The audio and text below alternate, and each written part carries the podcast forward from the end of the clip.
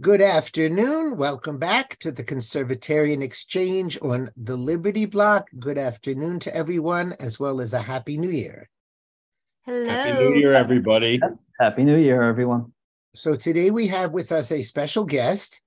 His name is Jim Rubens, and we're going to ask him to please introduce himself, and he's going to speak to us on a particular topic, which he will introduce himself. Go ahead, Jim. Thanks for being here. Yeah, thank you for having me very much. Jim Rubens here, a resident of Hanover, New Hampshire, former GOP state senator for the Hanover-Lebanon region of the state of New Hampshire. I was proud to, when I was there in the state senate, have written the state's charter school law. And this is a little bit of a joke. I got a bill passed that is still called SB2 25 years later. It quintupled local voter turnout in school board, school district, and town meeting elections. Guess who was opposed to quintupling voter turnout? The Democrats, sure. Intensively opposed to the concept of not being able to pack meetings to raise budgets. I was a former GOP, New Hampshire GOP platform committee chair, and I ran for US Senate twice in a primary, Republican primary. I was not the anointed candidate, both in 2014 and 2016. I'm on the board of an organization called American Promise, which is working on a constitutional amendment to fix campaign money corruption.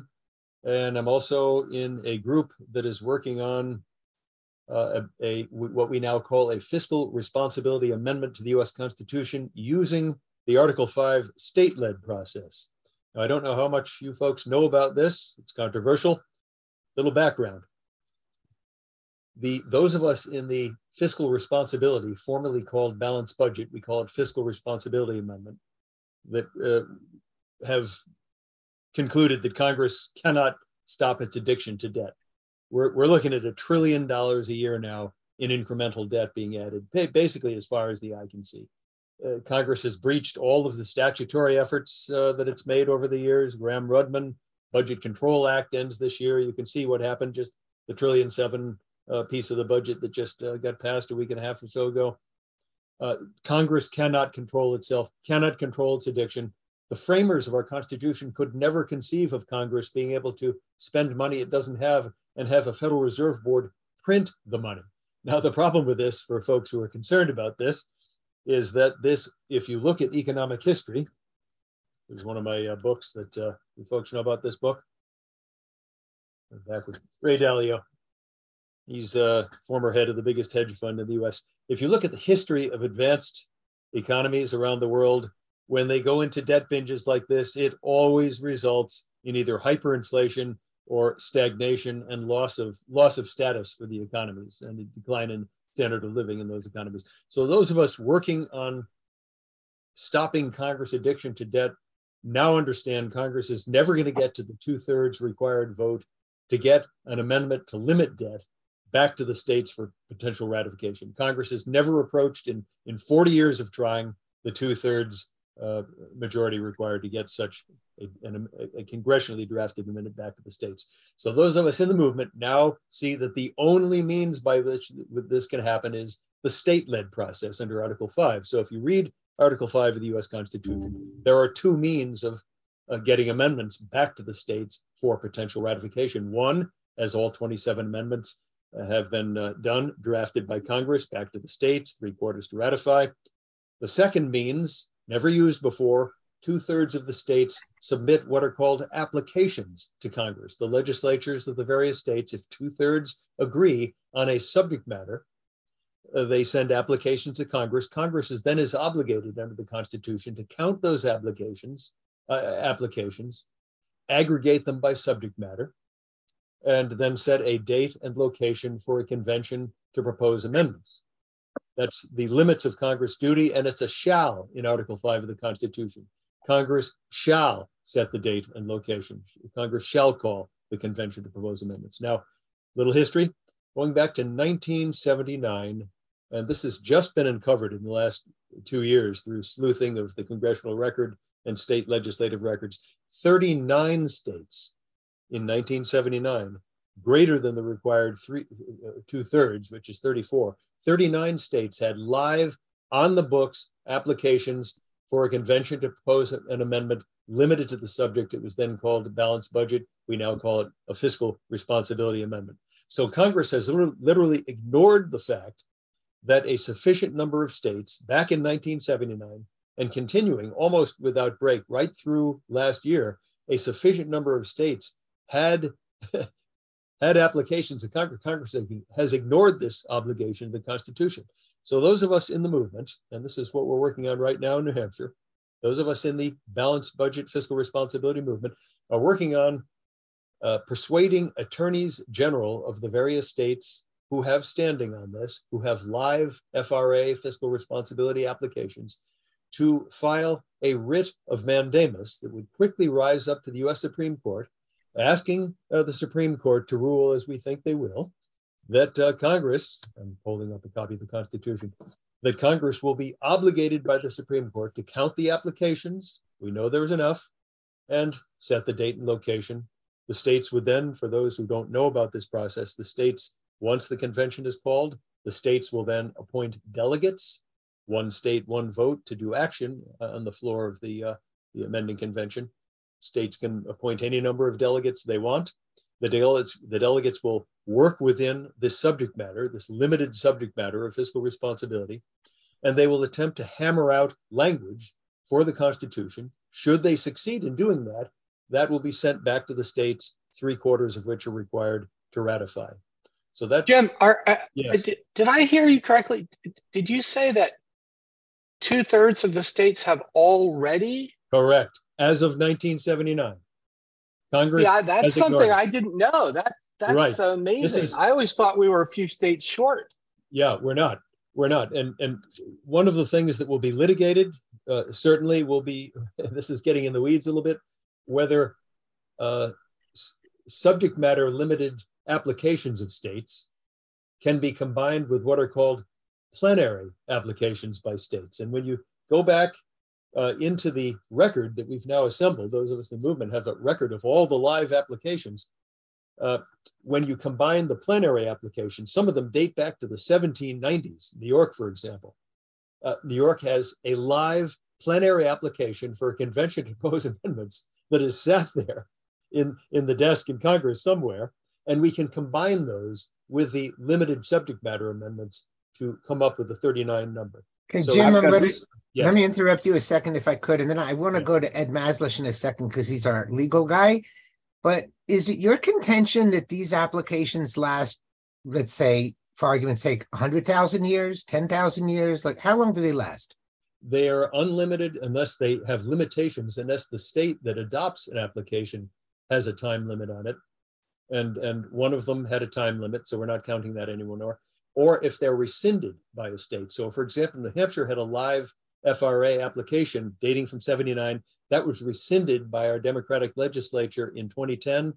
A Republican legislature came in and re-upped it in 2012. So we have two applications. We have a 79 that gives us standing as of 1979, and we have present day standing because of our 20. Right, and the historical precedent is the last amendment that was passed was limiting raises that Congress can vote for itself, only to be prospective to the next term.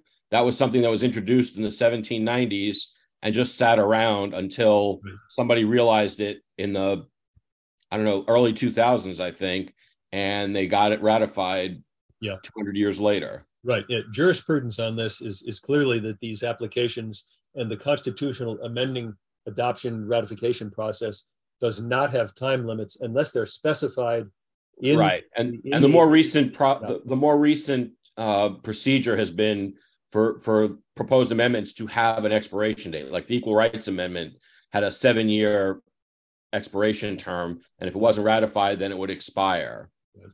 Yeah, we don't. Those of us in the fiscal responsibility movement don't recommend that. We can't predict how long it'll take to get to the 38 states. Now we do know supermajorities of the public in both parties, both sides of the ideological divide, support a fiscal responsibility amendment. The people support this.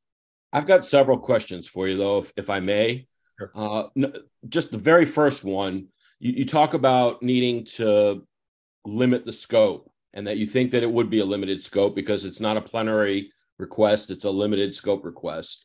Why not further limit it by drafting the proposed amendments before you even have the convention? There's nothing stopping you from doing that. And I mean, you have all the time in the world to do it now. Why not hammer out the perfect language and then further limit the scope of any proposed convention to editing or amending the language of the proposed amendments rather than, you know, this nebulous, you know, fiscal responsibility amendments? Yeah. Yeah, U.S. term limits, which is after a congressional term limits amendment to the U.S. Constitution, has taken that approach in their state Article 5 applications. The reason that's not being done with respect to fiscal responsibility, because there are three or four different conceptual approaches to fiscal responsibility. And that debate has not been fulsomely had at all as of yet. And it would be... Why not just have it now? Why wait until Congress calls a convention? Just right. There's nothing stopping that debate from having happening now. Yeah. Well, there you folks have heard of, I wouldn't call it a debate, but the movement, the fiscal responsibility movement, consisting of a variety of organizations, has these things called academies of state. There have been three of them so far, Academy of State. The first one was about 2.5 years ago. Then there was one in San Diego. We hold them in contemporaneously with ALEC events or with NCSL events. These are state legislative events, and the differing approaches to fiscal responsibility language are discussed at these events. But there is not any degree to which these approaches are sugaring down. Those Jim, of us who support this can advocate such a thing, can organize events where these differing approaches are worked out. Some approaches are to have a fixed limit on total national debt. I know of people who support that. The one I support is a debt to GDP ratio over time, so it's flexible. There's the Swiss break approach, which I'm not going to explain here. There's a 5-part. 2-page amendment that is being proposed. All of those are subject to gimmicks, though, right? I mean, if you limit the amount of total debt, all they have to do is revalue the currency and make the dollar into a penny, and that's how they avoid that limit, right? I mean, well, I mean, can I add something just here? And this is my suggestion to you, Jim, and take it for what it's worth. But I forget who wrote, because I'm sick and my mind doesn't work. I forget who wrote that. Everything in the Constitution that specifies structure has been honored and upheld. Correct. And yes. Everything in the Constitution that specifies limits on power has been ignored. Yes. So for this to work, it needs to be structural. And so my suggestion off the top of my head is, and you'll get the idea, but is that the debt limit can only be raised if the 38 state legislatures approve the raise, not by Congress. You see how that is a structural amendment, because it gives the power of debt to someone other than Congress. Yeah. On the other hand, that was in the Liberty Amendments by Mark Levin, I think. Yeah, he has some ideas, but yeah it might have been Mark Levin. But the idea is, instead of saying, well, the Congress can't borrow more than X percent of GDP, they will get around it. And anything that is a functional thing, they ignore. Yeah. But structural things like 2 senators from every state, or things like that, they don't ignore. Well, my favorite. That's my 2 cents. My favorite structural accountability method to hold Congress accountable to the Constitution is, and this is in language that Dave Walker, who's a friend of mine, he's the 7th Comptroller General. I'm sort of in sync with him on this approach. He's part of the movement. Is that members of Congress, none of them can stand for re-election should the debt to GDP ratios be exceeded. Can't stand. That's a very clear accountability mechanism that puts feet to the fire. I like that one because it's extremely simple. How is there accountability? I mean, they can play around with what the GDP number is, right? They can. For that matter, when you look at GDP, one of the components of GDP is government spending. Right. So all they have to do is start spending more money, and then they can exceed the limit. Yeah, we have to take matters like that, and the Constitution language has to delegate statutory activity back to Congress. And yes, Congress can play with stuff. We recognize that. And that's why this discussion about how to structure this amendment, very important, does need to happen. So it could happen in convention of states. It could take months or longer to hash this out. The broader the engagement by the public in the process of hammering out the structure of the language of this amendment, the better it's going to be. It's got to get through 38 states. It's got to be simple. It's got to fit within the simplicity of our Constitution. And as you point out, it's got to be self-enforcing somehow. Right. I got a question. Yeah. In history, has Supreme Court ever told Congress what to do? Don't they usually say we're separate branches? We can't. Yeah. This is they did that with Brown versus Board of Education. I mean, they have ordered Congress to do certain things, sure. Yeah. But they also tend to say we don't want it, especially structural things and stuff. They're like Congress makes its own rules, does its own thing. We're saying we're starting with the fact that Congress doesn't give a damn about the Constitution. That's the given of this whole discussion.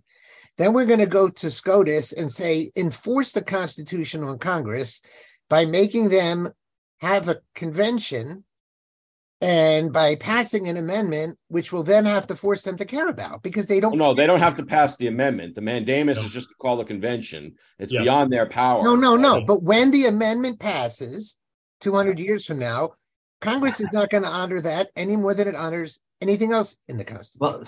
Well, I've heard that argument. Congress does obey the clear language of the Constitution. In general, so the idea that Congress. Well, you mean like the First Amendment, the Second Amendment, the Fourth Amendment, the Fifth Amendment, the Ninth Amendment, 10th Amendment? We're talking about those that they obey because they don't obey any of them.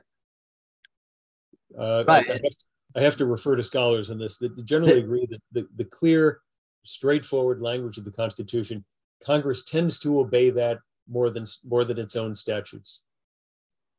Again, Stephen, I think Ed too. You guys are. Touch on what I'm about to say, which is just that. I mean, it's just parchment paper is the saying. We can pass all the amendments we want. And I think it's great that we're proposing something that maybe will have some teeth to it. But, I even looked to some states like New Jersey, which have balanced budget amendments, and they have still found a way to get around things, to spend money and put us in debt. And whether it's with it's spending in agencies that are not directly a part of government per se. That's how they've gotten away with it here. Well, in New Jersey, I happen to know a guy who is an assemblyman in New Jersey. He's now a legislator in New Hampshire, and he was there in the assembly. The Supreme Court of New Jersey allowed that breach. They allowed a certain type of spending not to be included in the right. Well, we know that Supreme Court in New Jersey. Right, Kagan and Sotomayor and KTJ, they'll never allow such a thing. So now we're going to be dependent on a Supreme Court at best anyway. And no, we're not going to have a conservative Supreme Court forever, even if we think a conservative Supreme Court would care. Now, why can't Congress just say, well, none of this is on the budget? And then what? Gee, what is the percentage of non-discretionary spending, 63%? Well, in this case, the approach I'm taking because of those problems is the total debt. It's well agreed to how to measure national debt. There is data out there that can't be fudged easily. So again, I advocate the debt. GDP can be fudged to some extent. Is a hurricane burning down your house and rebuilding it? Is that GDP? Having a war in northern Mexico, is that part of GDP? These things can be fudged, but again. Excuse me. My understanding is that the national debt is somewhere between 23 trillion and 200 trillion, depending if we add Social Security and Medicare. So everybody disagrees on what the debt is. Yeah, that's hard to measure, but we can measure the 31 trillion that we have right now. But maybe it's not 31 trillion, maybe it's 200 trillion. Well, it's well accepted. This is a number that's well accepted. And you can, because that number has been consistently measured, provided, and reported over many decades, debt held by the public and the total debt held by the public is I think about 23 trillion, 31 trillion is the total debt. These numbers are accepted. And so we can use those as building blocks in order to anchor Is that in the chapter right after it's accepted by the public that 2 quarters negative are a recession? Right. Not necessary to measure that. Although amendments do have to deal with national emergencies and times of war, so you have to have supermajority processes by which Congress can breach those limits, and then limits on the time. I support an allowance of a supermajority to breach a limit with a 1-year limit, and then Congress required to re-up it by another supermajority in a subsequent time. Some people say it should go back to the states for Congress to be able to breach limits. Those are two approaches that will be debated, should be debated. I happen to think your idea is a lot more well thought out than any of the other ones I've heard about. Why would Sununu tell his AG to do anything? This is Sununu, the super rhino. And we also know that Republicans have trifectas or supermajorities in a whole bunch of states. Yeah. And when it came to COVID and many other things, they're all a bunch of rhinos. Do you think they're going to send you to this convention, or do you think they're going to send Karl Rove to this convention? Do you mean? Well, the legislatures of the states send delegates to conventions, right? Are they going to send Jim Rubens, or are they going to send Karl Rove? No idea. That's up to the legislature. Right. Well, and one of the problems we have with this is they're not in the past. The delegates were elected by the people of the states. That's another approach. Where does it say the rule either way? By the way, Ed P., where does it say how this happens? Oh, it doesn't. It's by custom, and the custom has always been that the delegates conventions were elected by the people so that they aren't elected legislators.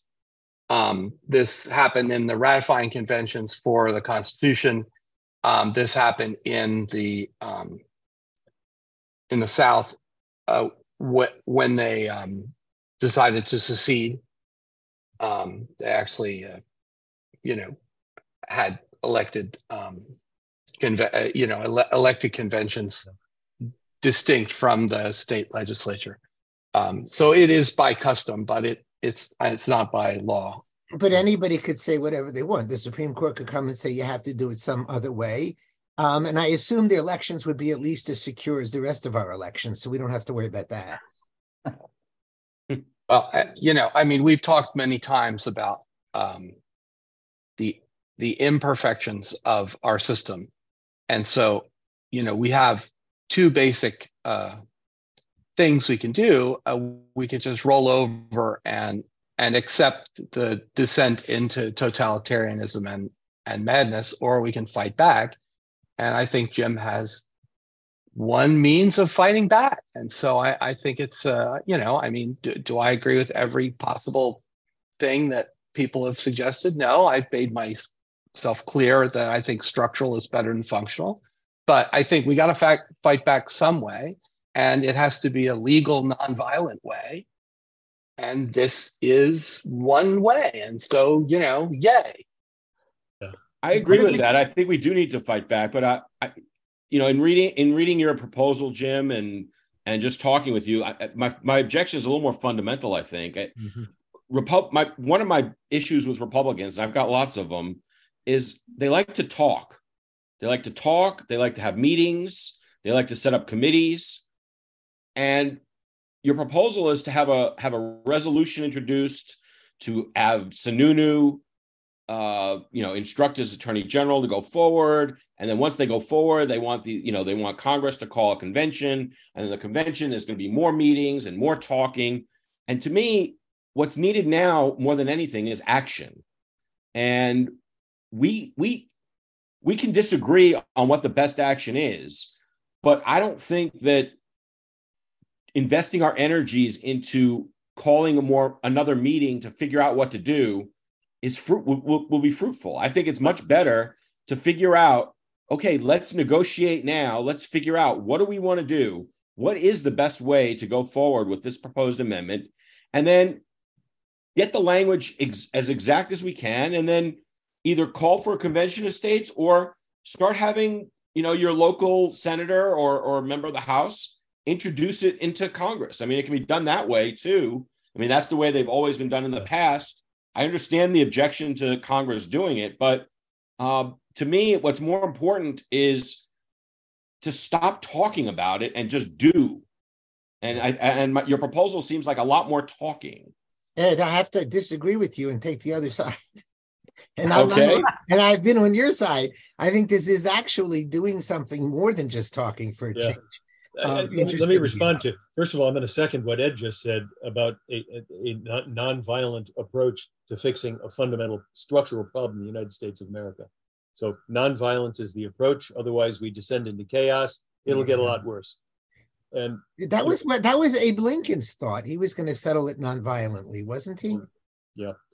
Yeah. That was not 600,000 American deaths in the Civil War. That was not the greatest outcome. The issue was resolved. So seconding what Ed said, those of us in the fiscal responsibility movement think that this writ of mandamus is the only path by which we're going to get to a convention to put. It's the only path by which we'll ever get some kind of handcuffs on Congress to stop the explosion of debt. We don't see another way to do this now. Now, Jim, Congress. I love what you're saying. Huh? I have a beef with the Supreme Court as it is, as everybody knows. Not that they really care. Supreme Court doesn't have to hear it. They can reject it. Right, and then you have nothing. No question. Because the Supreme Court has no rules. Supreme Court does whatever it wants. They rejected Texas's suit, saying you don't have standing. They could just say you don't have standing. Well, we're being exceedingly careful about standing questions. Exceedingly careful. So, but back to Congress. Now, for those who prefer the amendment to be concrete at the outset, Congress, every 2 years, members of Congress, typically Republicans, proposed a balanced budget amendment, fiscal responsibility amendment. Another one is going to be proposed. It's just about to be launched in the U.S. Senate this year. There will be concrete, specific language in that. So if you propose that, trouble is Congress can't get to 2/3 or anywhere near. They've been trying since the early 1970s to get to 2/3 on a fiscal responsibility. Never approached it. So forgive my ignorance on this question, but if there is a convention called, would it be limited to this one issue, or is that the Pandora's box potentially open? That's the main objection that I'm fighting here among Republicans nationwide and in my state of New Hampshire. I'm tamping it down. And one of the ways we tamp it down, those of us who are not afraid of it whatsoever, backing up a little bit, remember where this runaway convention boogeyman scaremongering came from. It originated in the 1960s from the left in order specifically to block states from dealing with issues that the framers anticipated the Congress could one day become corrupt and unresponsive, exactly where we are right now. And they're trying to prevent states from taking action on problems where people who prefer the status quo prefer the logjam in Congress around problems like this. This runaway convention boogeyman originated by the left to block a balanced budget amendment. Now, I'm sorry, I got to interrupt you on that. Yeah, I mean, without questioning your historical accuracy, I'm offended that you would smear anyone who's opposed to this as a leftist just because they're afraid. No, that's not what I said. I'm saying it originated from the left with a goal of blocking action that they right. But I mean, the whole purpose of the argument is to make us feel like we're siding with the left, and I don't like that. Well, let me withdraw that and talk concretely about the protections that are in place. There's layer after layer of protections in place against a runaway convention.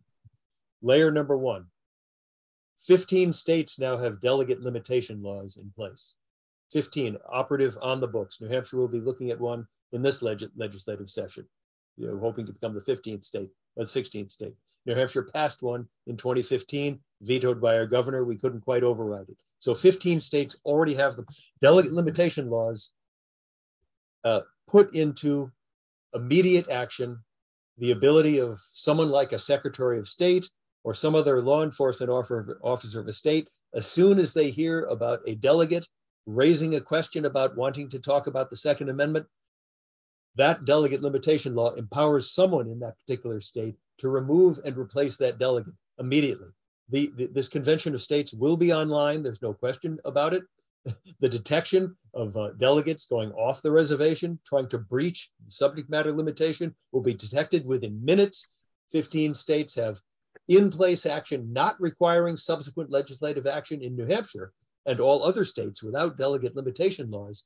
These delegates, and this is a layer of protection, these delegates are agents of the state legislature, agents to do the bidding of that state legislature, which is expressed in most of the cases with respect to the fiscal responsibility, expressed the intent to have a convention of states limited to the subject. So should a delegate breach the application of a state by raising a question, for example, about the Second Amendment, that state legislature could go back into session or emergency session and remove that legislature, remove and replace. So that's layer one of protections. Layer two, should Congress do what the Supreme Court hopefully will order it to do, count the applications, aggregate them by subject matter, adding the plenaries to the limited subject matter fiscal responsibility. Should Congress then go ahead and launch a convention to propose amendments without the subject matter limitation in that aggregation, Congress would be forbidden from doing that. There would be litigation about it. If Congress launched a convention to propose amendments without the state subject matter limitation in the applications, there would be immediate litigation back before the Supreme Court to block that from happening. That's barrier number two. Isn't that the whole issue in the first place, though? I mean, we've litigated that Congress doesn't have the power to spend most of the money that it spends, and the courts have ruled against us. How is that litigation check going to help us? Well, Congress is doing what it's doing right now legally. Congress has the power to spend and borrow. No, it doesn't have the. It has to spend on delegated, limited, enumerated purposes. Well, that right. Those are tougher questions. Those are much, but Congress has the ability to pass budgets and borrow money. But that's your whole point, though, right? That it'll be an enumerated power of what the convention can do. And if they go beyond that, there'll be litigation. Well, we already have that. That's exactly the problem we're trying to address. I don't understand how litigation is going to fix it there when litigation hasn't fixed it already. I'd like to differentiate between structural language in the Constitution and language which requires lots of interpretation. So, for example, the First Amendment, the right of assembly, the right to speak. So there's been massive amounts of litigation. How far does your right of speech go? That has been litigated. It's somewhat settled. So, for example, you can't say fire in a crowded theater. You can't incite. You can't incite criminal activity with your free speech. So, the extent to which we can frame and fashion an amendment that is more concrete, more structural, as you folks have advocated, the better it's going to be, and the less there'll be for the less of a need for litigation. I have one more question, Jim. Yeah, I haven't gone through the layers. I haven't gone through the layers of protection, but there are more of them. Just to leave that question at rest for a moment. Well, I get to your question. Yeah, because we want to move on to McCarthy soon. Yeah. I love New Hampshire, as you probably know. I put more effort into New Hampshire than any other state. Yeah. But since Sununu is at best a squish, are there other AGs? There are some really strong AGs in the country right now. Are they willing to do this? Because I believe you're saying you only need one to apply to the Supreme Court. Well, we want a bunch. A conversation will be had. I just got off a call at 3 o'clock. The organizers of this effort, I'm on that call, 20 of us. Indiana, an AG meeting with Indiana is happening in the next week or two. See where that goes. I'm going to defend Governor Sununu here. We are a New England state. He's a successful governor of state. We are the number one freest state in the country year after year. We're the number one freest state. Fraser Institute finds us that way. So I'm going to defend our governor for protecting this thing we have in New Hampshire, which is the third lowest combined taxes in the country. Jim, with all due respect, defending Sununu on this show, and to me, I assume Melissa Blasek would virulently argue with you. I would assume a state that was locked down unconstitutionally for a year would argue with you. Sununu, let's see, should we go to the Noble Nine and tell me Sununu defends the Constitution? I think Sununu is a horrific rhino who couldn't give a damn about freedom in New Hampshire. He's got his sights in Washington, and no, he doesn't believe in anything. I, so I don't. I don't buy Sununu. I wouldn't defend Sununu as far as I could throw him. All right, well. And I follow New Hampshire politics very closely. I'm hyper aware of that debate inside my Republican Party, just as you are. I'm very aware of it. I'm defending him for what he has done well. I know that people were very unsatisfied with the lockdowns and the masking and the shutdowns of restaurants. All of which were unconstitutional, but nobody could do anything about. Well, the legislature did, our New Hampshire legislature did everything it could, given the number of Republicans in office at the time. Which was very little because Sununu took power as a dictator for 16 months. But look, let me position. But the only reason I'm saying about Sununu is there probably are some really good AGs that would be much lower fruit to pick. Yeah, no, we are soliciting all over the country right now. We'd like to have multiple AGs representing states that have full standing when this matter is filed. There's no doubt about it. Why would a state not have standing? Well, for example, it might have a rescinded application. Okay, but all the ones file an applications. What?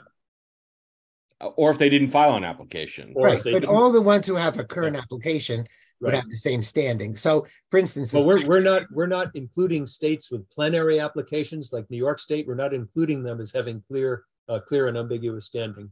We're going to argue that you can combine and aggregate the plenaries with the limited subject matter, but we don't feel that the plenary states should be the main filers. So do you think that argument is going to win the day before the Supreme Court? Because I could easily see them using that and saying, no, these are not the same applications. Right. I can refer you to a detailed examination by what many of us think is the leading constitutional scholar in Article 5, Rob Nadelson. He published a lengthy, I think it's 17 or 19 pages long, on exactly the question of plenary aggregations, and it's in the material I sent you in a hyperlink. Read it. The court, we hope the Supreme Court will wrestle with that question. It will be argued. There's no question about it. All right. Are Texas and Florida in on this? I'd have to look at the list of states, and again, that list of states, the updated list that the movement has assembled, is in a hyperlink on the document I've sent you folks, and you can click on that, and you can look at any subject matter, count the states, the date of the applications, rescission dates, thresholds in excess of 34, and the movement below 34 and threshold. Beautiful, beautiful spreadsheet. Check it out. It's in the document I sent you with a hyperlink. Isn't the most important safeguard that even if the convention became a runaway convention, you still need 3/4 of the states to ratify any changes? Thank you. That seems to be the biggest safeguard. I mean, I've challenged almost everything you've said, but I mean, that seems like the biggest point in your favor. The only reason I don't buy that one, Ed, is because there's going to be horse trading. And when there's horse trading, they're going to come back and say, this is the best we're going to get, take it. And then people are going to give in on certain things. 3/4 of the states are going to vote for it. I mean, what are we going to do? That's life. Ed, thank you for saying that, because I had gone through all 8 layers of protection. That is the most rock solid layer of protection. We have the hardest to amend Constitution in the free world. And it makes it so that any amendment that could ever get 3/4 of states, remember, it takes only 13 of 99 legislative bodies to kill any proposed amendment. 13 of 99. Let's say an amendment got a horse got out of the barn on the second amendment through all these other layers of protection. There is no conceivable way you're not going to find 13 legislative bodies in this United States of America to kill that thing stone dead. And that will cause the delegates at the amending convention to recognize they have got to produce a product that is going to be broadly accepted, supported, arguably by big supermajorities across the political spectrum. So the 3/4 state is our most important. That's definitely the most important safeguard. Yeah. I just go back to what I said at the beginning. You know, why have these guys hash it out and debate it in a convention when you can do it right now with no pressure, and you figure out what is it we want to put before the American people instead of making us hold our breath and wonder what are they doing behind those closed doors? Yeah. Wouldn't they hash it out anyway? What's the difference? Well, note that Congress does this every 2 years. They're advocates of the fiscal responsibility amendment. They have produced language before Congress. There's going to be another one coming up. So that process has been going on for 35 or 40 years of shaping the language of this amendment in public for the public to look at. So I advocate those who'd like to see concrete language right now. It does exist. Congress just can't get to 2/3. So I want to just, if I could retract. Yeah, but I mean, you're calling for a convention to figure out the language. I mean, right. It would be different if you said, here is the amendment. This is, especially when you don't have people jumping on board for a convention of states. Yeah. You know, one way to get people to jump on board is to come up with simple, clear language that explains what you're doing. Yeah. And people can look at it and say, oh, yeah, that's a good idea. Yeah. Whereas if you just say, well, we're going to have a convention to talk about what we want to do. Yeah. I mean, it's a lot harder to get people on board for that, I would think. Well, I've got Dave Walker and I have a preferred set of language. It's only 3 very short paragraphs, and we float that all over the place. There are differences of opinion, and the problem is also if you lock that language down at the outset right now. U.S. term limits is doing that with the term limits language. Okay, 12. I think it's 12 and. 12 years for U.S. Senate, and I think it's 8 years there for the House. If you lock that down at the outset, you create opponents that would otherwise not be in opposition should they feel they have an opportunity to fully air in a protracted setting, in a protracted, very open setting. You could still call for a convention and say, you know, we want to discuss this proposed amendment and maybe edit it, maybe fix it. Right. But if you concretize it, you make it clearer to people why it's necessary and what good can come of it.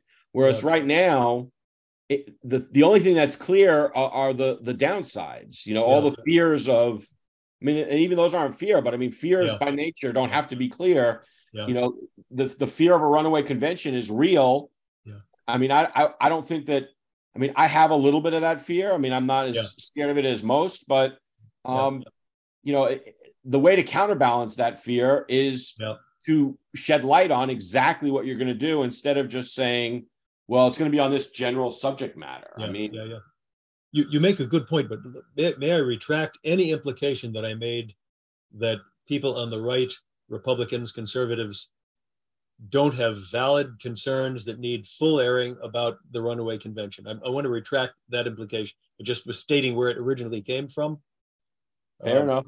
Yep, and so thank you for allowing me to do that. I personally have never worried about a runaway convention. I thought that was all, a lot of nonsense. If either the convention pays attention to its charter, in which case we may or may not get that amendment, or the convention, does like the original Constitutional Convention did and goes and basically creates a new form of government, in which case, if 38 states approve it, then, there's nothing we can do about it. I don't worry about that at all. Yeah. There have been 41 multi-state conventions dating before and after our Constitution was ratified. 41 of them documented that scholars have unearthed. Not a single one. I mean, the original Constitutional Convention was a runaway convention. Well, it was, again, Mayor. They were told to reform the Articles of Confederation. They didn't do that. They create a whole new system of government. Well, there were two parts to that. There was the state. Go back to the scholarship on it.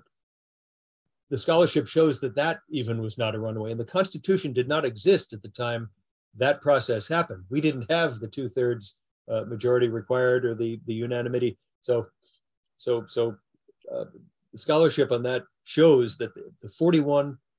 Multi-state conventions we've had both before and after the Constitution was ratified, including the Constitutional Convention, none of them ran away from the state applications.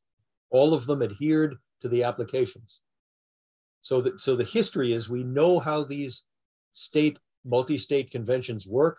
There's a well-oiled, it's not written into the Constitution, but the framers knew very well of it because there were many of them before the Constitution was ratified. They didn't feel the need to prescribe, one state, one vote, how many delegates. So all of that, I think the Supreme Court will leave its hands off and the delegates will use the processes that have been used for 2.5 centuries.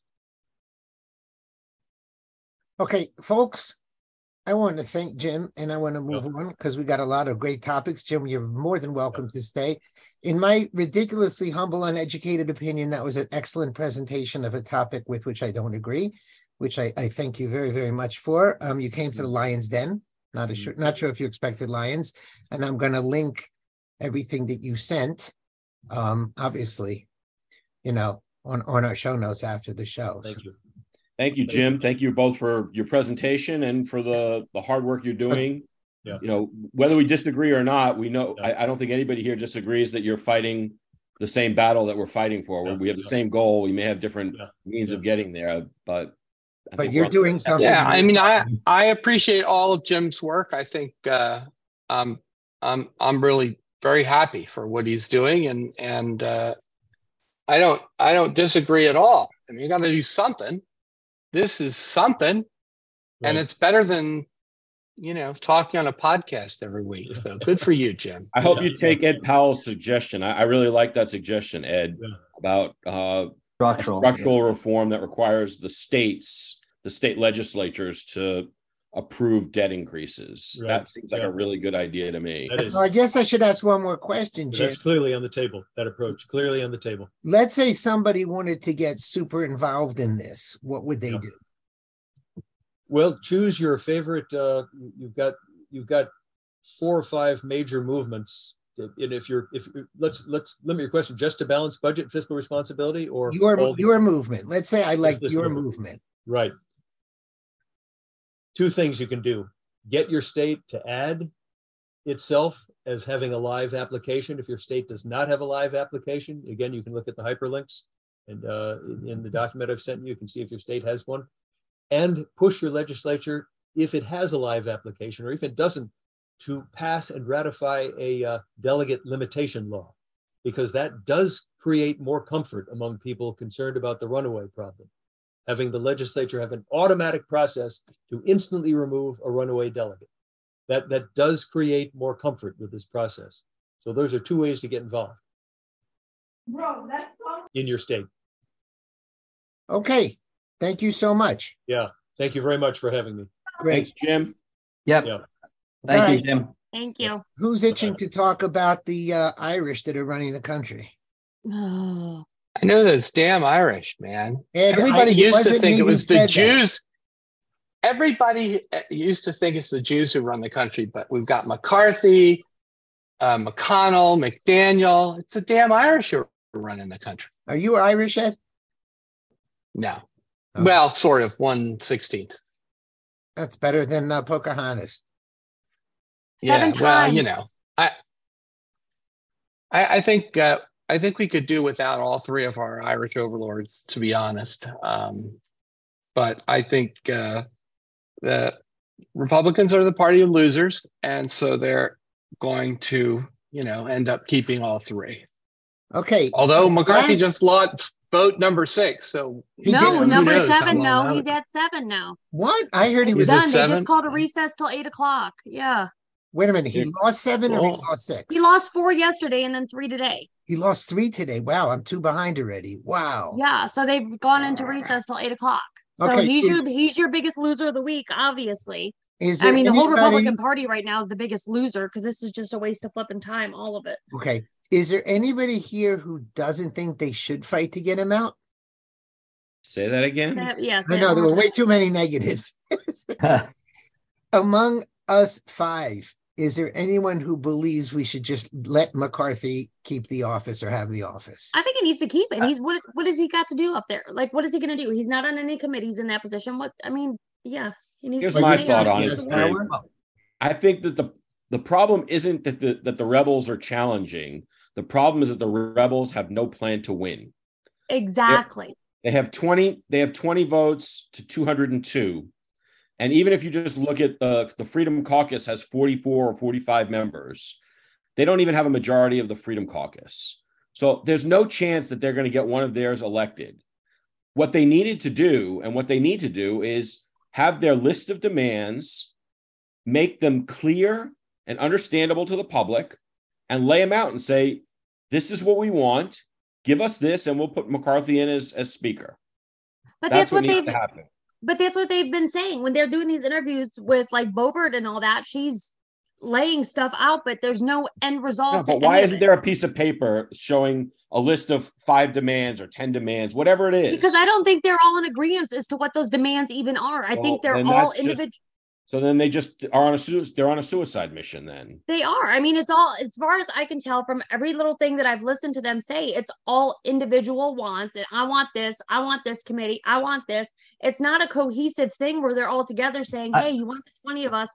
I mean, I think they did want some rule changes. And from what I heard, they had been negotiating with McCarthy from dating back to last summer. But didn't he already agree to that rule change? Again, like this comes down, it's like the same discussion we were just having. Like, where's the teeth if they're going to come to an agreement within the party about what the Freedom Caucus members want, the 20 rebels want? You know, what's to prevent McCarthy from flipping anyway after they come to some sort of an agreement? That's what I said, Mike. Yeah, what side are you on this? Are you? I mean, listen. I mean, I'm sympathetic to what the 20 are doing. But again, I mean, it's not like they're out there winning a PR battle over this either. So I don't mean. How can they win a PR battle when they haven't even identified what it is that they want? And worse, and this is what's worse about it. Because they haven't listed their demands in a clear way for people to understand, they have opened themselves up to the accusation that this is just about personal profit, personal gain. 100%. I want to be on a committee. I want a gavel. I want this. They should have listed. And it's not too late. They should just list what their demands are. McCarthy, you want to be speaker? Here's what we want. And then it's up to him. And if he says no, then you say, well, we're just going to keep voting no. We can do no, and just like you can. So then you'd be okay with that. You know what? Unlike Gina, I'm not embarrassed at all by this. And I don't think this is a waste of time at all. Every day they waste on this is a day that they can't do other damage. So let them do this for as long as they need to do.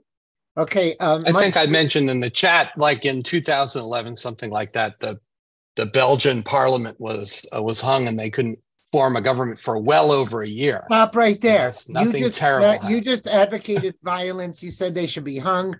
I'm not allowed to say that on this show. Mike, get a ban from YouTube. Yeah. Mike, where do you stand? Are you with Ed and Gina?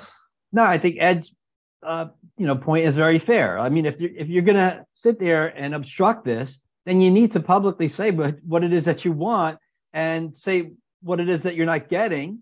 Well, you know, right? I mean, I heard they were negotiating with McCarthy from last summer. But again, you got to come public. You got to say, this is what we want. These are the rules changes to what we want. This is in the best interest of the country. Wow. And then we'll vote for you. So I'm the only guy who disagrees with you guys then, huh? I guess. I mean, the only thing I hear them saying. I think their demand is very clear. We are not going to elect somebody who's been doing the same old, and under no circumstances will we allow the same old. And we're going to stand. So what are they going to do? You're going to get a McCarthy clone to replace him?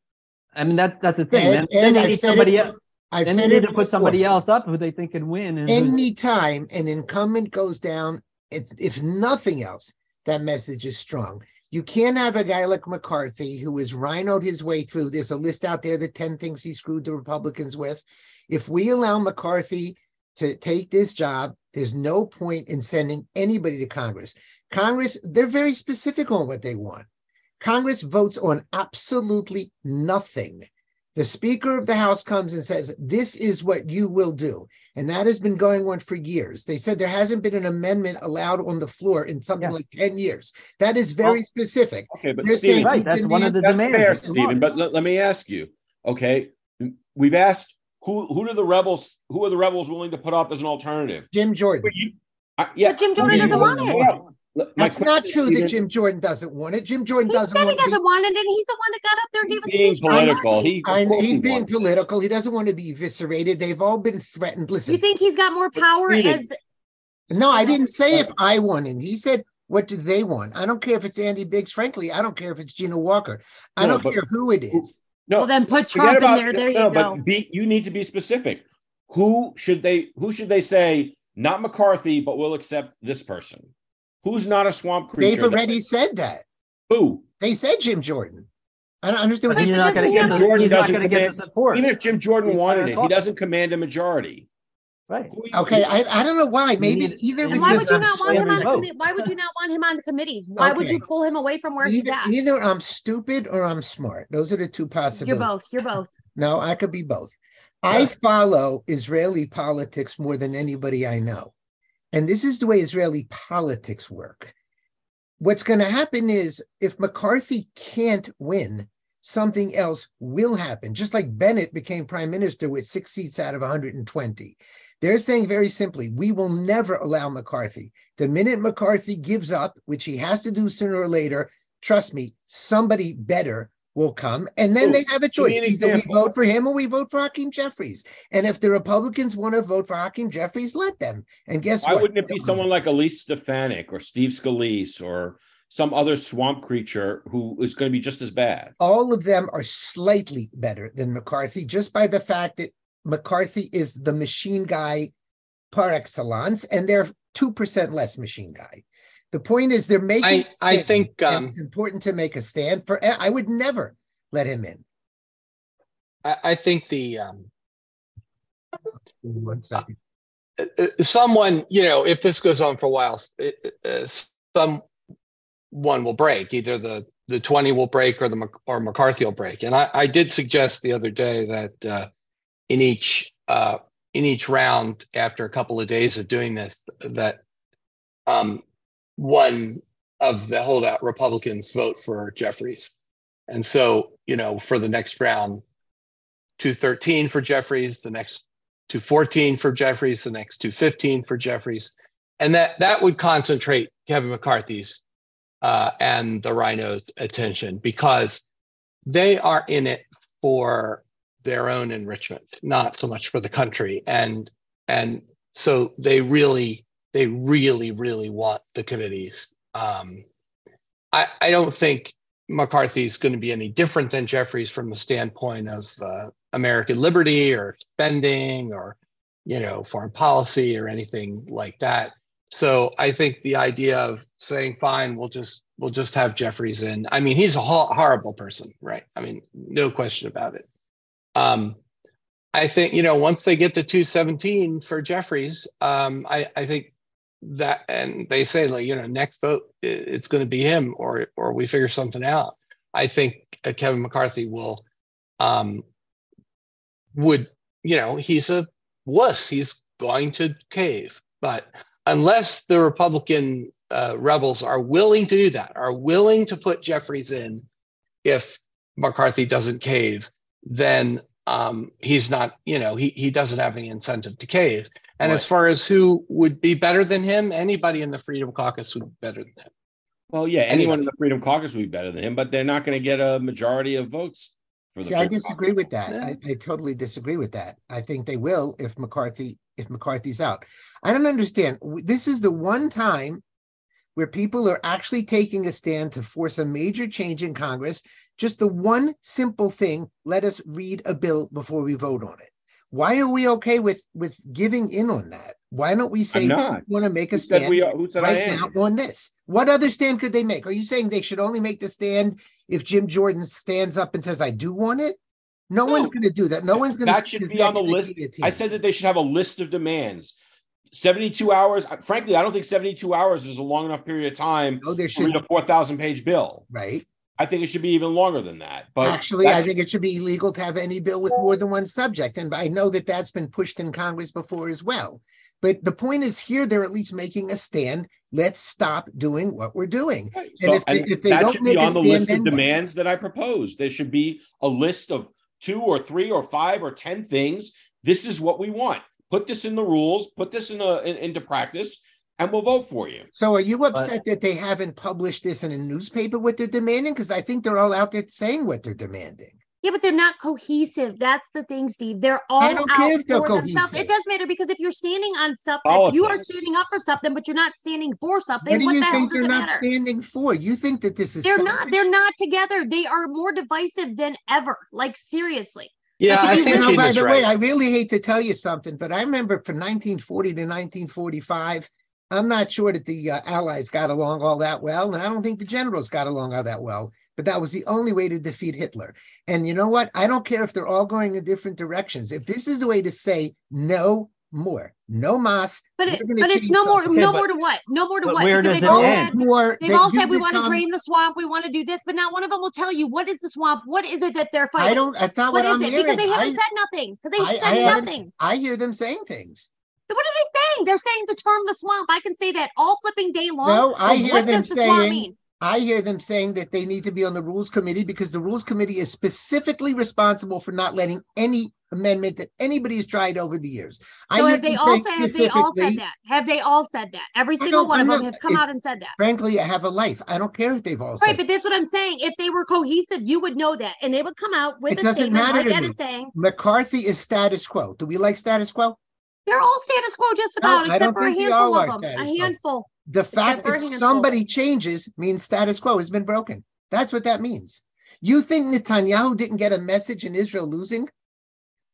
You think he didn't get a message that the status quo was changed? The message is very strong, status quo changes. And we can't allow the status quo. The status quo is they just passed another 4,000-page bill. They've been doing. When was the last time we had a budget? I think we said it's well. Stephen, what changed when they mutinied against Boehner and got Ryan in? What changed? Because they took Ryan, and Ryan was worse. Nothing changed, and everybody admitted Ryan was worse. And by the way, what they're saying now is the reason Fox is so much on McCarthy's side is because Fox is run by Paul Ryan. So you're right. Nothing changed because we got Paul Ryan. But we're not going to get a Paul Ryan. And if say you get Bryson Donald in or whatever his name from Florida. What's going to change? If he gets in, what changes? What changes is that from now on, we do not vote on bills within 3 days of them being stuck on the floor. And if that alone changes, that's something. If even that changes, that's something. Frankly, if anything changes, that's something. Okay, right now, we are run, the whole country is run, like Ed said, by the couple of MCs. McConnell and McCarthy make a deal, and we give everything up and they steal money from us. Any change is good. Congress supposedly has favorability ratings in the toilet. It's not true because we vote for the same people every time, but something has to change. I see 20 people saying we're going to put our necks on the line to say no mas, and we don't even back them. I don't care if they don't agree with each other. I am backing them. I just don't see how they have a path to victory. I mean, if they were making that argument, Stephen, that's part of the argument towards victory, but I think that is the argument they're making because the little bit I've listened to them, that is the argument they're making. And second of all, anything I think status quo is good. I think Gina is right in that the 20 rebels are not themselves unified on anything other than not voting for McCarthy. I think if they had a if those 20 people had a coherent position that was positive rather than just negative, they might be able to attract more. And let me finish for a second. And the second thing is, I think that if they continue to not vote for McCarthy, I think that McCarthy will eventually, some compromise candidate will emerge and McCarthy will do it. So it's all about will. Are you willing to continue to not vote for McCarthy as long as it takes? And if you are, and they really mean it, then he is not going to be speaker. Some compromise candidate will. They've done it. Can I give an example? The last Israeli election before this one was run on three words: Rak Lo Bibi, just not Bibi. And you know what? Lapid and the Arabs and all of the other parties agreed on absolutely nothing. But they won an election and won every single office because they hated Bibi. It only lasted for 16 months or so. But the point is, it did work. And yes, saying just not McCarthy is enough to send the message, and somebody will rise because McCarthy's not going to take this humiliation forever. I couldn't care less if this is voted on 100 times. Who cares? Well, I'm not upset by confusion and all these other stupid things. And the fact that Fox News and all of the establishment people are out against these 20 makes me think they're for sure right. I don't care if they agree. Well, we know they're right. So I don't care if they're not totally on the same page. Right. I can think that they're right, but think that their tactics are stupid. Yeah. Well, think about what Trump did a few weeks ago, right? He came out with all this talk and you're thinking he's going to address policy change or something. And what does he do? He comes out talking about flipping trading cards, right?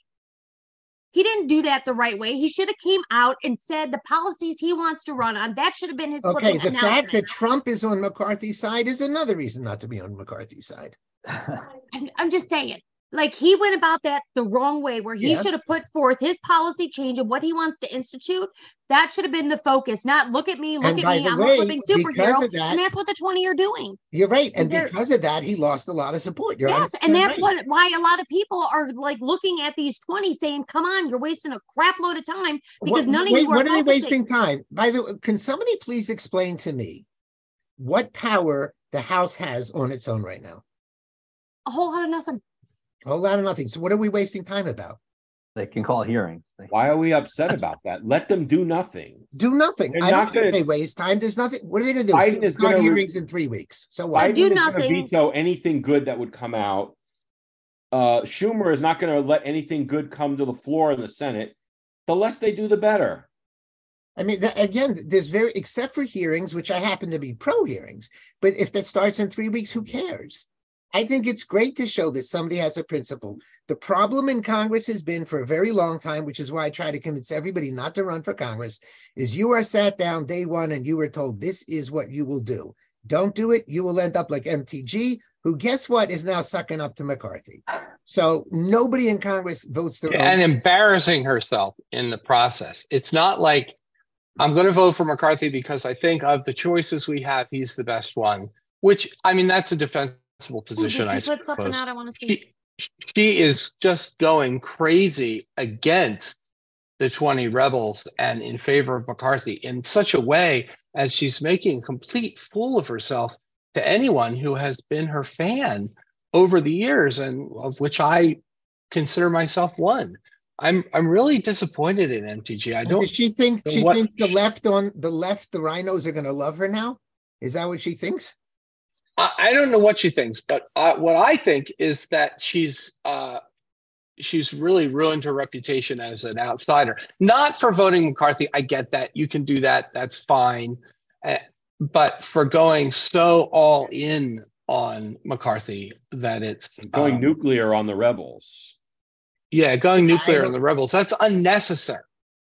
Yeah, I don't get what she's doing on that. All right. Have we beaten McCarthy to death?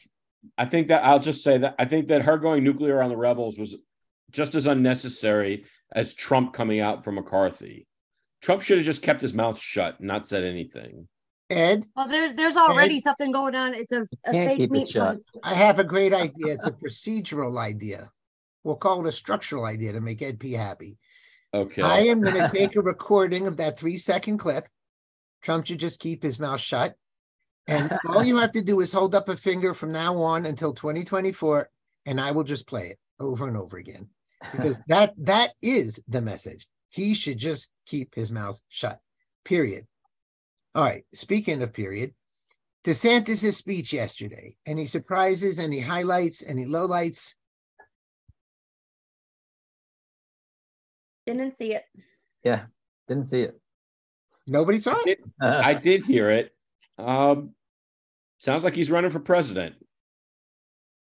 I mean, he took a strident tone. He took a confident tone. I think he's showing political wisdom in not weighing in on, say, the McCarthy battle. You know, that's what Trump should have done. It's not his fight. There are other fights that are his fight that he should bring up. You know, I mean, I can just, put my number one finger up again. But DeSantis gave a good, rousing speech. He showed that he can, that he can give a good talk. Same thing I told Jim earlier when we talked about convention of states. Republicans are great talkers, and great at setting meetings and having hearings. But let's see what they do. DeSantis has done, but okay, it's the next step now. It's what have you done for me lately? So he's going to have to keep going. I mean, I thought it was funny. I didn't want to listen to the speech. It happened to be preempting something I was listening to. So I said, okay, it must be fate. I thought it was a good speech. I thought it was a little too heavy on one-liners, but I thought overall it was a really good speech. Yes, you get the impression he's running for president, but why wouldn't he want you to have that impression? And he's, at least for the moment, the best we've got, I think. So like you say, let him push himself further, but at the moment he's the best we got with a record. So, and everything he said he did, as far as I can tell. I don't think he made anything up in that speech. And a matter of fact, I think he actually did go to a good college and did well, unlike certain other people, which brings me back to my congressman. We think his name is George Santos. Hey. He's Jew-ish. Ish. Right. Ish. He's Jew-ish.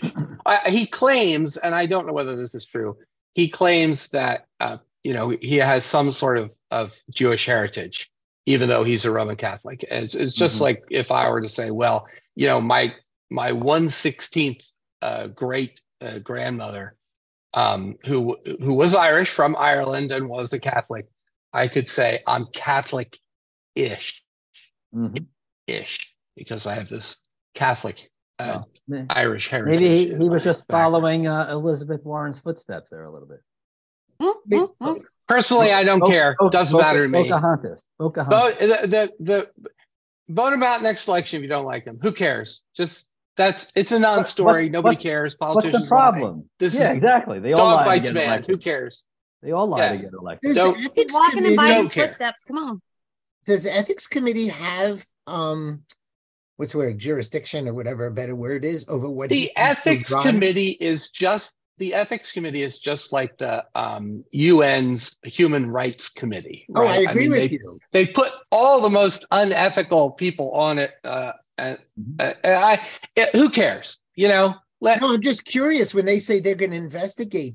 Can they even investigate stuff that happened before he's in Congress, like even officially? Well, they're human beings. They can do whatever they want, but they're not going to expel him from Congress. It takes 2/3, so it's just stupid. Agreed. Well, what's even more stupid is the Democrats lie just as much. I mean, if we were going to make lying about your resume grounds for removal from office, Biden should be impeached tomorrow. I mean, Biden's been lying for 50 years about everything. Blumenthal? Indeed. Blumenthal. Elizabeth Warren. I mean, geez, I'd rather have Corn Pop as president. if Corn Pop existed, right? I mean, it's nuts. So this is all just stupid made up stuff. And yes, he lied. Who cares? He's supposedly gay, at least part time, and yet still they're going after him. So that doesn't seem to be protecting him. Which part of him is gay, though? I don't know. Apparently, he didn't. The story was he didn't show up with his husband. So I don't know. I'm a little confused by all of this, obviously. It's just unbelievable. All right, let's pick up on all the stories we didn't when we have a few minutes left. Yeah. Well, I've got one. Go ahead. Go ahead. No, you, Mike. Go ahead. Well, I was just going to quickly bring up the whole fallout, if you will, of Damall Hamlin, who went to Pitt like I did. Who, of course, is the football player who had cardiac arrest on the field. And the big issue to me is the media, because I didn't hear anyone, not a soul, not even on Fox News, bring up the VAXX until Tucker Carlson the next night. And, you know, I don't know what happened. It may have been just a total freak thing. I mean, basically, there's three scenarios, right? There's either the freak thing, you got hit in the heart, you know, stop. The right place at the right time. Right. Or the vax, which we assume he got because he's in the NFL and they've made everybody get it, was a contributing factor, or it was mainly because of the vax. But to not even bring the question up as a possibility and just to say it's what is it called? Commotion quarters. And that's it. It's just amazing where we are in the media today. I mean, it's not shocking, of course. And if you bring it up, you're heartless. Yeah, I mean, to not even be allowed to raise the question, knowing what we know of what's happened around the world with athletes, young male athletes in pristine health, you know, totally in perfect shape, dropping, and again, not just perfect shape, but those guys are tested vigorously. I mean, well, of course, every athlete. professional athlete. Of course they are. So again, it's just fascinating that they didn't even want to ask the question. It wasn't even a consideration that it could be a possibility that the vaccines were the cause. All right. So let me take this to other places as well. Rush Limbaugh, he should rest in peace, I believe was predicting years ago that football's going down. Is this going to push football going down much further? And does anybody have strong feelings about they shut the game down and they're not going to replay it? I didn't know they weren't replaying it. I certainly do. I of course I feel bad for the guy, whether it was, no matter what caused his death. But if you don't think he's not dead. If you don't think he's dead, you haven't been paying attention. His momentary death, but. Well, no, he's not coming out of this. You think? Don't think he is, because he's. Oh no, he's dead. Anyway, I don't know why I would say that. Because 9 minutes. That's too much. Dude, you know how long I was dead for? They were working on him for 9 minutes, but I don't know. Get out of here. How long were you dead for, Gina? I died 6 times in 3 days, and I was complete brain function gone, heart gone, everything. Ed, I was way more than 9 minutes. I'll tell you that. Way more. Well, so God can do a lot of stuff. Gina is a miracle. Well, good then. Maybe he'll recover. The people I've seen say it's probably not going to happen. Anyway, let's ignore that for a moment. Obviously that's a bad thing. But when did we become a country of emotional people where emotions rule everything? I think it was sad, and they should have taken him off the field and taken him to the hospital, and they should have gotten on with the game. Back in the day before the United States became this over-emotional place where everybody's feelings are the most important thing. When Sonny Jurgensen's femur snapped, remember that play back in the day? In the middle of the game, it was unbelievable video of his leg breaking in half. Thinking about Joe Theisman, not Sonny Jurgensen. Joe Theisman, Joe Theisman. I'm sorry. I'm getting my quarterbacks wrong. Did they all? By the way, that was the Washington Redskins. Just to remind you. Yeah, the Washington Redskins. Did they all get panicked and not have to have therapy before they can? No, they just brought in a quarterback and played the game. I do think the fact that they didn't continue the game was an indicator of something in our society that is very negative, which is this over emotional thing. Poor guys in World War II, all their buddies were killed right in front of them. Their best friends' heads blown off, and they're expected to pick up their rifle and charge the machine gun nest. And here you got a bunch of guys who are paid millions of dollars, and they can't even play football after one of their friends gets seriously injured. It's a very bad thing for the country. They should have just picked up and started the game again and continued the game till the end. Who agrees with that? That is my unconventional opinion. Who agrees with him? I'm in the middle. I'm in the middle. I think they should have played. Almost. Go ahead, Gina.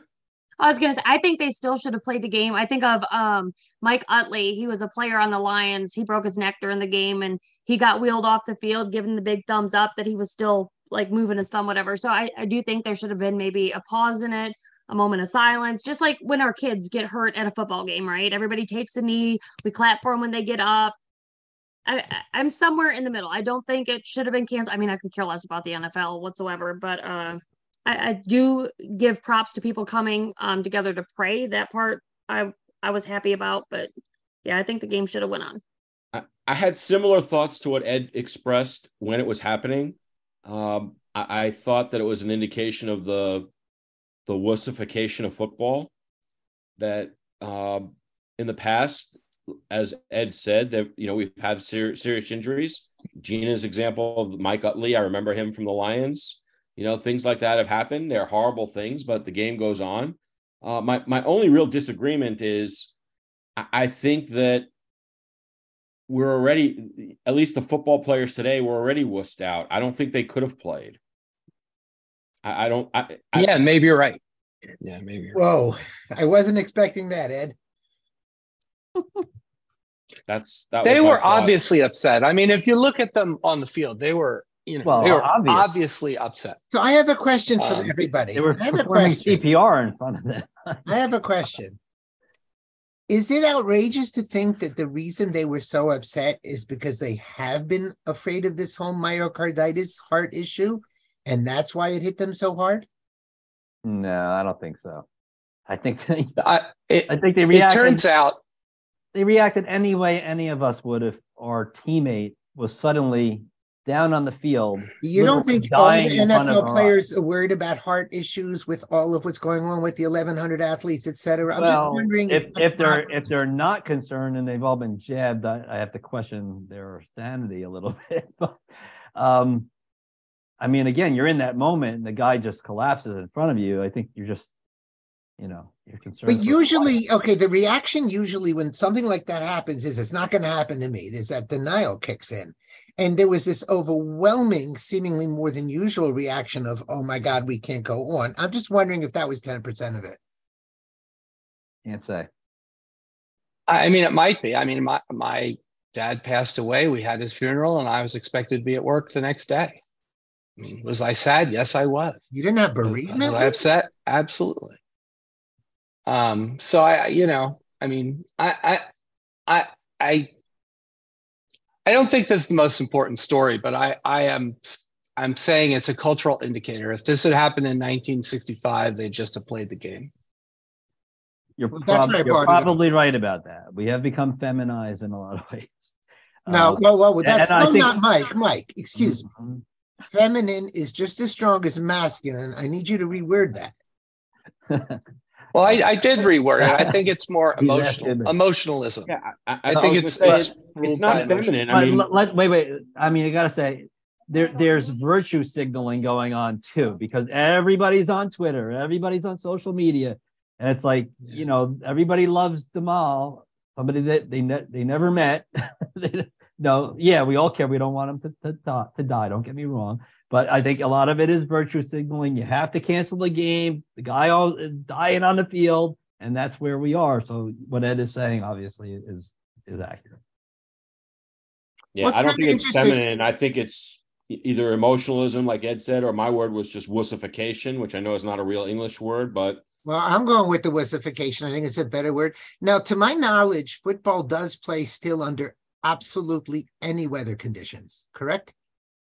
Almost any. There are some like unless there's a 7-foot blizzard in Buffalo. No, that they can't get there. But if they're there, have they ever not played when they can get there because of weather? Yeah, I mean, I've seen some really torrential rains where it was so bad that they stopped it. I've seen fog be a reason to stop a game when you just couldn't see anything. Lightning, maybe. Lightning is another one. Yes, I've seen lightning be a reason for them to stop a game. But generally speaking, you're right. They play through almost everything. And that hasn't changed in the last 10 years? Because I think that's a good thing that they still don't shut down when it snows. Yeah, I mean, I think it's a good thing. I think they are much more concerned with safety for obvious reasons. They've got all those head injuries that have happened to players. And I think they're taking that sort of safety quite seriously. And it's entirely appropriate. This is not gladiatorial games. This is supposed to be a sport. I mean, Ed, can you but on the other hand, all the players in the NFL who are playing against their will? Yeah, but they get paid millions of dollars to do what they're voluntarily doing. And they want to be there. So, I mean, you can say, well, they haven't really been, they haven't really gotten informed consent about what the brain trauma was. But, I understand. I mean, we still allow boxing. Yeah. Oh, speaking of which, any comments on that Dana, whatever his name is? Huh. The one who died? The one who slapped his wife back? Oh, yeah, slapped his wife back. Oh. Or we'll stay away from that. What's to say about it? I'm not watching it. I didn't want to watch it, but it's not right to slap your wife for any reason. There we go. Well put. What if it's wife? Yeah, that's a story, and he's sticking to it. Mike, that's a story, and he's. I happen to have been way back when I did emergency psych. I was called to a domestic violence incident where there were no males involved, and we'll leave it at that. Okay, anything else we needed? I had one thing to I missed last week. This year, this 2022, I think the hero of the year really is a woman named Chaya Rachik, who goes by the Nom de Guerre, Libs of TikTok on Twitter, and all she does is repost some of the craziest, mostly sex and gender related craziness from TikTok onto Twitter, consolidating and show how crazy some, especially teachers, are. And so she was, her name and address were made public by a Washington Post reporter last year. And then she got, amazing harassment. But just recently, she went on Tucker Carlson's Fox Nation show, and she talked about herself. And she's quite a lovely woman. And she was on Timcast IRL, I think Monday night, speaking with him as well. And I think she's, people say, what can one person do, right? But there's just one person, a mom, who was concerned about her, the craziness in the world, and she made a difference. And she has, millions of followers. She gets a lot of attention. She's now out in public, using her own face and her own name because of the, the Washington Post reporter. And, I love her. God bless her. She's doing great work. Can you pronounce her first name? Chaya Rachik? Chaya. Yeah. That's the. I don't have a. Yeah, Chaya. I do not. There's have only one reason to have me on this podcast, and that's to say huh. Huh. Yes, I don't have a uvula. It was surgically removed, so I can't say the sound properly, even if I try. So. Oh, okay. So why can't I say ours properly? Two quick stories that I think we missed. One is McConnell met with Biden today to brag about Biden's infrastructure project. And he did so at a time when you have this fight going on in the House of Representatives. And insofar as earlier I was saying how I think the rebels have no strategy to win, I think that on the flip side, seeing McConnell get into bed with Biden this way sort of gives me pause and gives me reason to think, on the flip side, burn the damn place down. I mean, metaphorically, of course, but, I can understand why the rebels would be looking at this and saying, no more. We're just not putting up with this because we don't like Biden, and we're not going to work with Biden, and we're not going to work with someone who wants to work with Biden. So I think that was an important story for today or for this week. Another story that came out was that the Fed is saying that they're going to continue raising rates, even though it looks like we're going into a pretty deep recession. Economic activity is slowing down again, but we'll see. That's something to be watching. There's going to be a Fed meeting, I believe, at the end of January. I forget the exact date. And we'll see where things go. Last week, we ended the show with predictions that it was going to be a quiet 2 years. And I think that, 1 week in, we already see it's not going to be a quiet 2 years. There's going to be a lot happening, I think. Ed, okay. I'm going to channel one of my favorites on this podcast. His name's Ed Moslisch. What was interesting about McConnell's meeting, it was almost this in your face, I don't care what you think. Yep. It's just like, even with everything going on, screw you, I'm in charge. Well, right. I'll tell you. Which is why I think, it gives me sympathy for the rebels even more than I was expressing earlier. And where are the rebels in the Senate? Because you know, it's one thing to challenge McCarthy, and I get it, but, you know, McConnell was responsible for the debacle that happened in the Senate. Again, you know, not to rehash everything from the election, but, you know, certainly a lot of things he did undermine the GOP's chances in the Senate. And, you know, to me, he lost. He's a loser. He lost it. For them not to even replace him, that speaks volumes. Well, the point is McConnell and McCarthy know how to fight, and they only know how to fight people to them. Of course. And right, McConnell knows how to beat down the ones on the other side, and he knows how to grease his own palms. Yep. Yep.